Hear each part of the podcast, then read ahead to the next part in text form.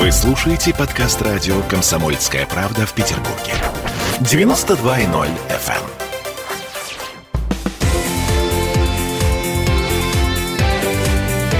Картина недели.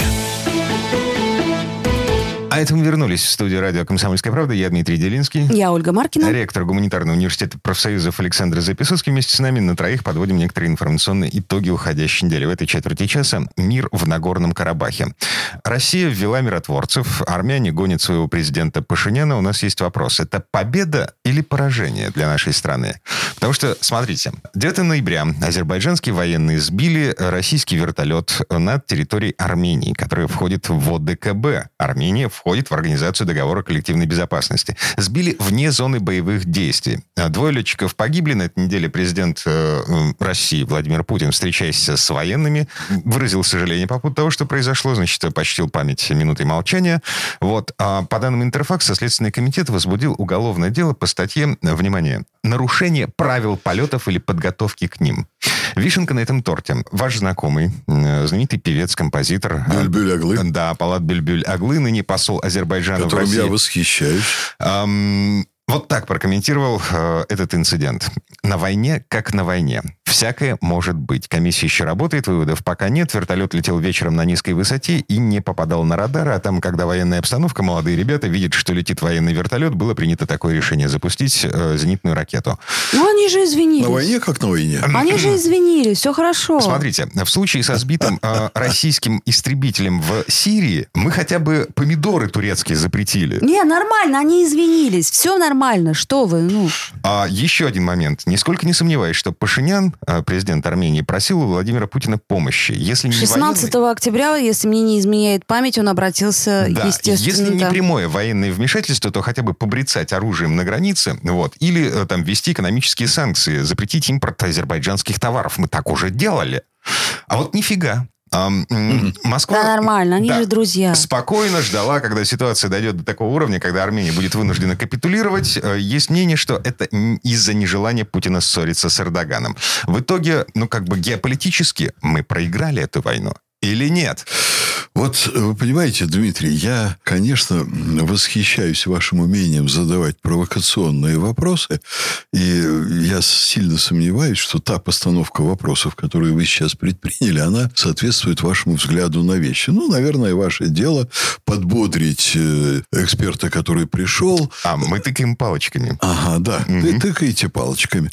Я, если вы позволите, все-таки начну издалека, прежде чем ответить на ваши вопросы. Я думаю, кстати, что вертолет сбивали именно для того, чтобы поломать планы России и поломать вот то очень продуманное движение. Нелогично, Александр Сергеевич, нелогично. Ну, Кому это? выгодно? Нет, подождите, Как вернемся к этому Выгодно тем, вертолету. кто хочет э, поставить в Россию в ложное положение и заставить совершать неправильные действия. Интересантов таких до дуру. Может быть, там агент ЦРУ в турецкой армии, значит, это дело все сделал. Мы с вами этого не знаем. Давайте мы сейчас не будем на этом сосредотачиваться, потому что это абсолютно мелкие, абсолютно второстепенные вещи, которые, если вы хотите рассмотреть, их надо поместить в общий контекст. М, Так, хорошо, первостепенные вещи. Первостепенные вещи. Давайте посмотрим вообще глобально, что происходит и что сейчас за время на планете, в которой разгорелся вот этот конфликт, почему он разгорелся именно сейчас. Ну и давайте вот поговорим о том, что тут есть несколько очень важных субъектов, которые в этом участвуют, либо по каким-то причинам не участвуют.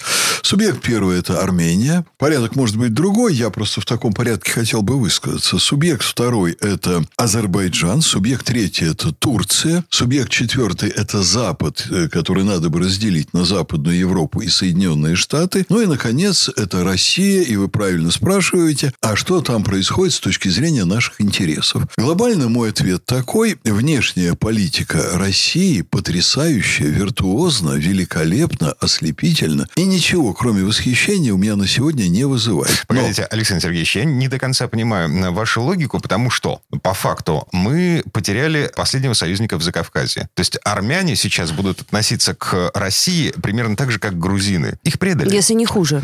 Вы знаете что? э, Армяне, армяне э, что будут делать? Это их проблема. Наша проблема, как нам к этому относиться. Армянам Армении закинули тот самый крючок, который вот в какой-то момент закинули Украине, поманили вот определенными ковришками и пряниками, идите на Запад, откажитесь от дружбы с Россией, уберите руководство, которое дружит с Россией. Э, сейчас это же делают в Белоруссии, манят ковришками, это делают в Молдавии. И видно, что никаких своих обещаний, никаких манящих перспектив, открывающихся, Запад не реализует для этих стран. Запад использует очень цинично, опускает абсолютно те страны, в которых он приобрел влияние.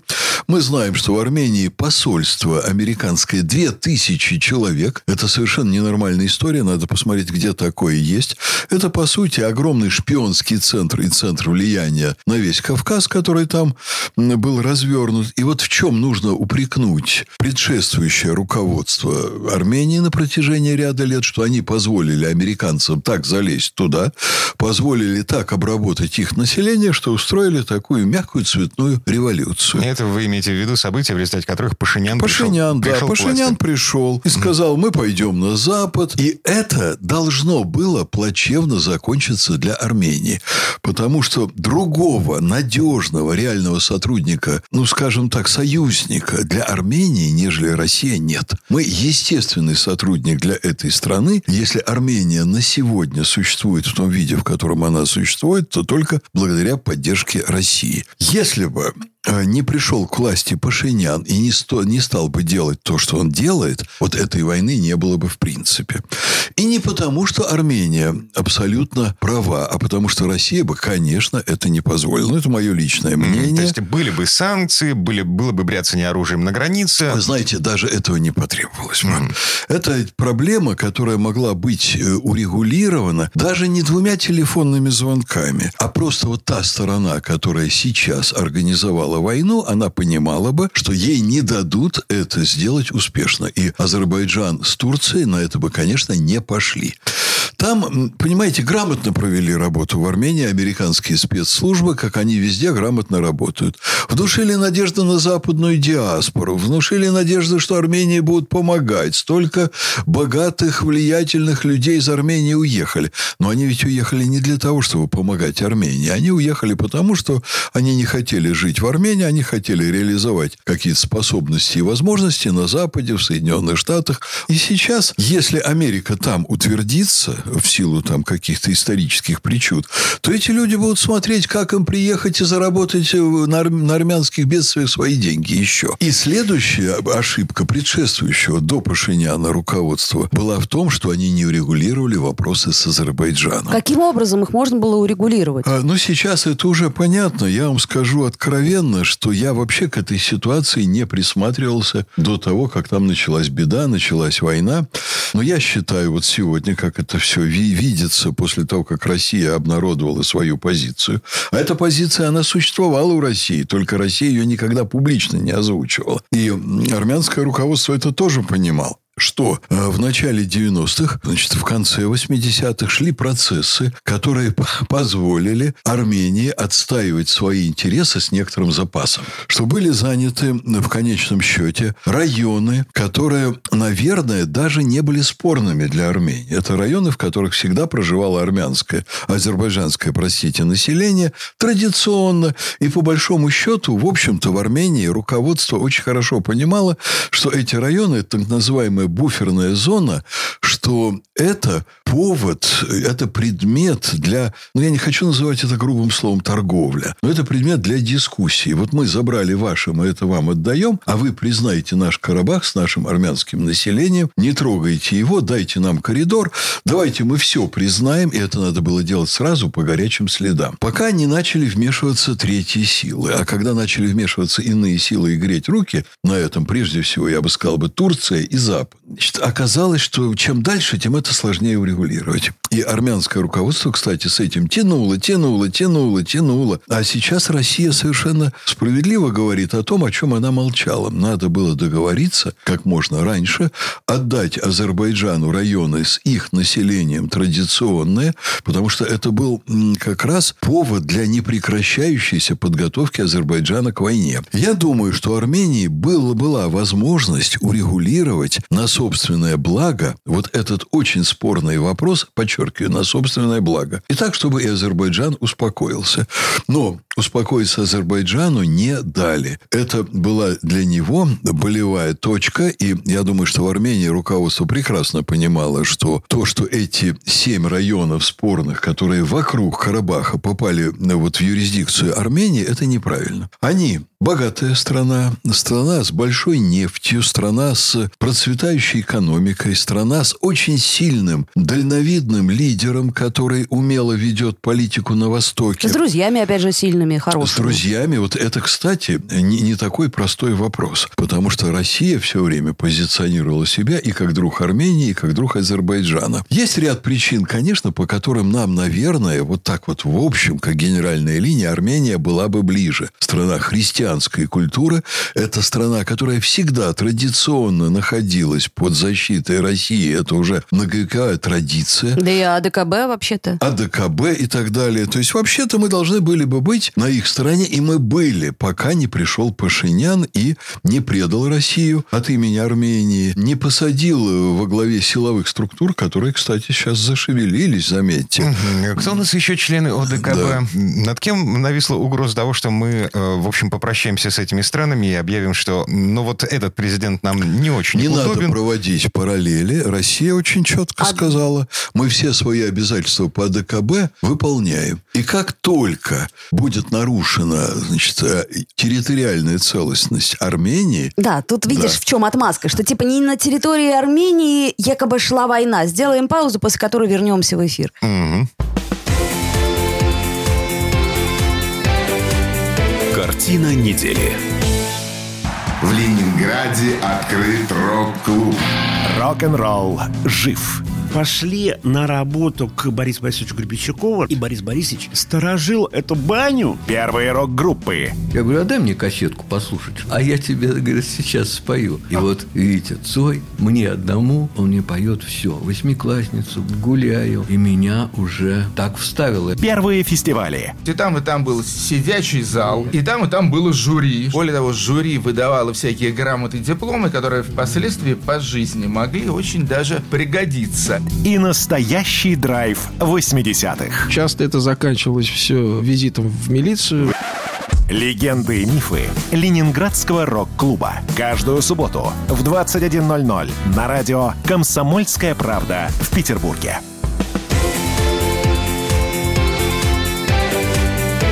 Картина недели. Это мы вернулись в петербургскую студию радио «Комсомольская правда». Я Дмитрий Делинский. Я Ольга Маркина. Ректор гуманитарного университета профсоюзов Александр Записуцкий. А, не закончили в предыдущей четверти обсуждать, что же происходит с Арменией. Я напомню, ключевой вопрос, собственно, это победа нашей страны или поражение нашей страны. Остановились на том, что вроде как есть ОДКБ, Организация договора коллективной безопасности. Да, но вроде бы как юридически мы не нарушили типа этот договор, потому Нет, что... не нарушили. Но политически, если бы Армения вела себя по отношению к России прилично, мы бы там просто не дали проливаться кровью. Александр Сергеевич, а вот все-таки, когда Пашинян обратился за помощью, э, вот почему не помогли? А ему сейчас и помогли. Помогли остановить эту ну, войну. Вы же понимаете, что он обратился это совсем в другой момент. Ну, то есть мы дождались... Э, дождались Конечно, полного краха. Конечно. Это именно так и произошло. А По факту, скажем так. А какие там у кого были намерения, другой вопрос. Теперь давайте посмотрим на Азербайджан. Угу. Азербайджан не может договориться о... Он не хочет признавать Карабах, конечно. И не может почти там 30 лет договориться о том, чтобы вернули регионы, откуда были изгнаны этнические азербайджанцы.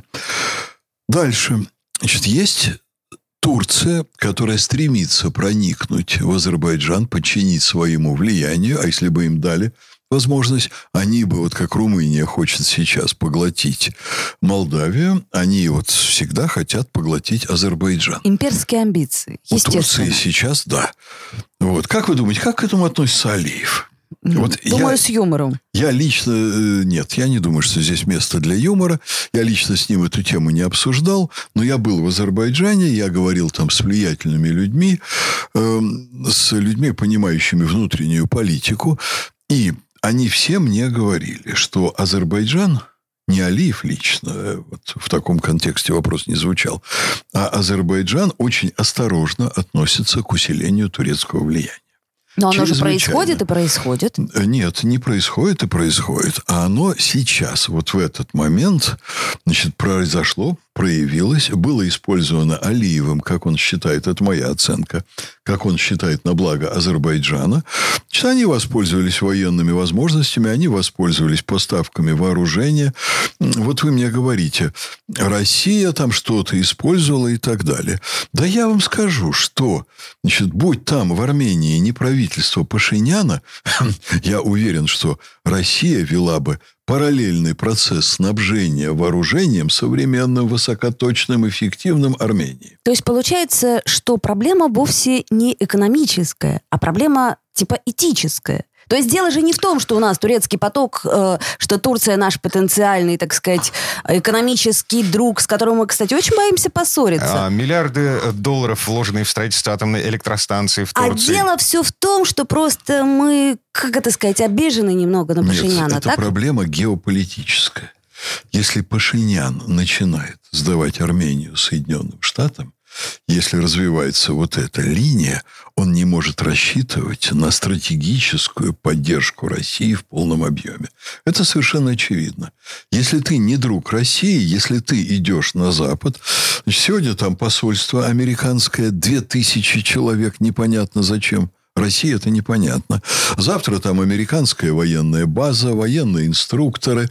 Послезавтра они, как Грузия, заявят, что они идут в НАТО. Это угрожает российским интересам, и это надо понимать. Но они еще не заявили ничего про Они НАТО. еще, конечно, не заявили. А к чему дело-то идет? Ну, а Турция это наш, Да. с- с- так сказать... Что э, касается Турции, давайте друг. посмотрим. Значит, во-первых, я думаю, что Азербайджан сейчас ведет очень опасную для себя игру и очень хорошо понимает, в чем ее опасность. Еще бы. Турция туда не вошла. Но она активно поучаствовала в определенных событиях с помощью своих военных, с помощью своего вооружения и так далее. И так Не далее. факт, выиграли бы э, азербайджанцы войну, если бы не, э, так сказать, А, помощь и вмешательство Вы знаете, Турции. что Не здесь факт. вот вопрос, кто бы им дал оружие, кто бы им дал технологии, кто бы тренировал бы их вооруженные силы. И уж точно, скажем, никто бы не вез в Азербайджан наемников, террористов из э, значит, известных нам стран, где Да. эти люди прошли О том и боевые речь, о действия. том и да, речь. безусловно. Азербайджан использовал Турцию. Сейчас Турция хотела бы получить свои дивиденды. Как это? Кто девушку ужинает? Да, хотели бы. Тот ее и... Я почему-то танцует. думаю, что сейчас очень мягко Азербайджан будет отрабатывать эту историю назад.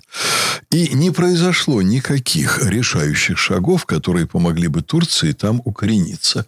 Вот все, что они сейчас получили в результате переговоров с Азербайджаном и с Россией, открыто принято решение некий мониторинговый центр э, на территории Азербайджана, в котором турки, так сказать, они что сказали? А вот мы бы хотели тоже поучаствовать, а в результате, а вместе с Россией они сядут в этом мониторинговом центре и будут наблюдать. При этом м, на территории Карабаха в зоне конфликта только российские Да. миротворцы. Да. Турков там нет. Вот Пока. это уже вам к вопросу. Нет, не пока и никогда не будет. Россия об этом четко сказала. И на линии разделения турок не будет. То есть на линии разделения может быть только та сторона, которая сохранила посредническую функцию между теми и этими и ничем себя не запятнала. Такая сторона на сегодня Россия. Хотела бы быть Запад, но о Западе я тоже пару слов скажу. Значит, вот по моим ощущениям, задача Алиева сейчас не впустить Турцию дальше, чтобы они всерьез не смогли подминать под себя Азербайджан, так как они подмяли под себя уже часть Турции в Аджарии.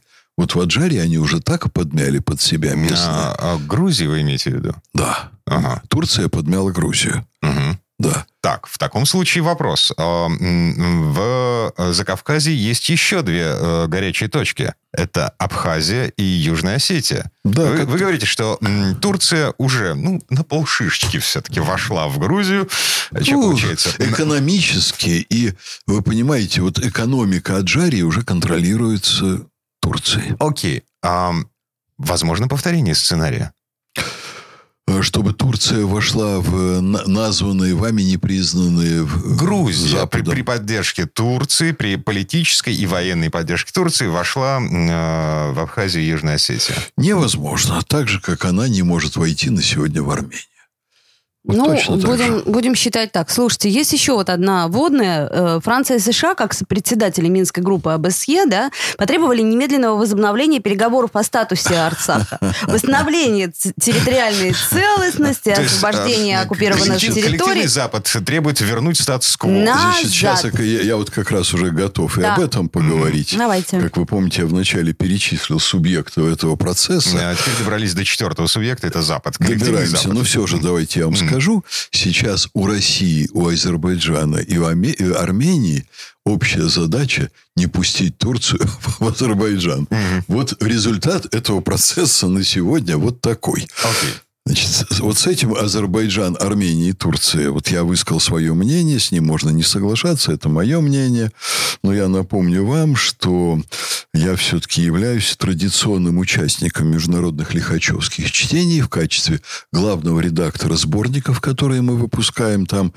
Э, э, Из 25 стран мира приезжают ученые каждый год, которые занимаются глобальными процессами, а я редактирую сборник, в котором 250 лучших докладов. То есть я человек начитанный в этой области. И в этом смысле я считаю, что я вот и для вас, и для радиослушателей, ну, такой начитанный эксперт. Понимаете, там хороший, плохой, судите сами, но очень начитанный.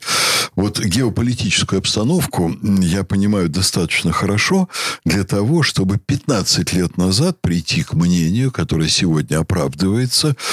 Э, Сегодня это уже почти всем понятно, хотя еще не всем. Запад уходит не на первые роли вообще вот в развитии мировой цивилизации. Я это много раз говорил, еще раз скажу. Вот Запад сейчас оказался вообще выброшен из этой ситуации.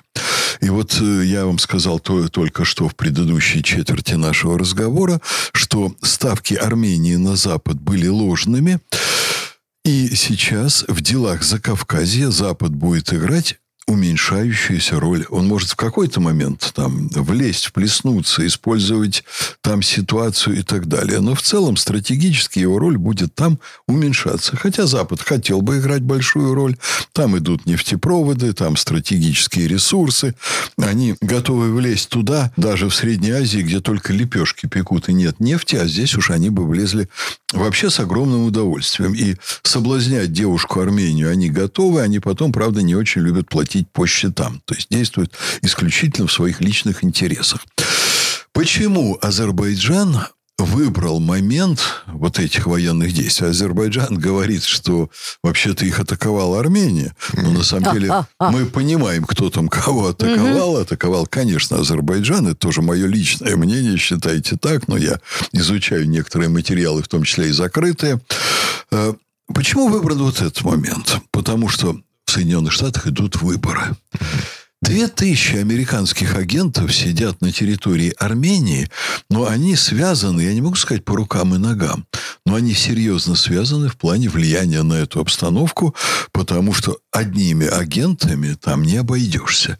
Нужно еще там Госдепартамент, нужно, э, так сказать, международное влияние Соединенных Штатов, которое идет по разным каналам. Ну, То есть Азербайджан, по большому счету, воспользовался неразберихой в американской администрации. которая обязательно должна была произойти, она была плановая.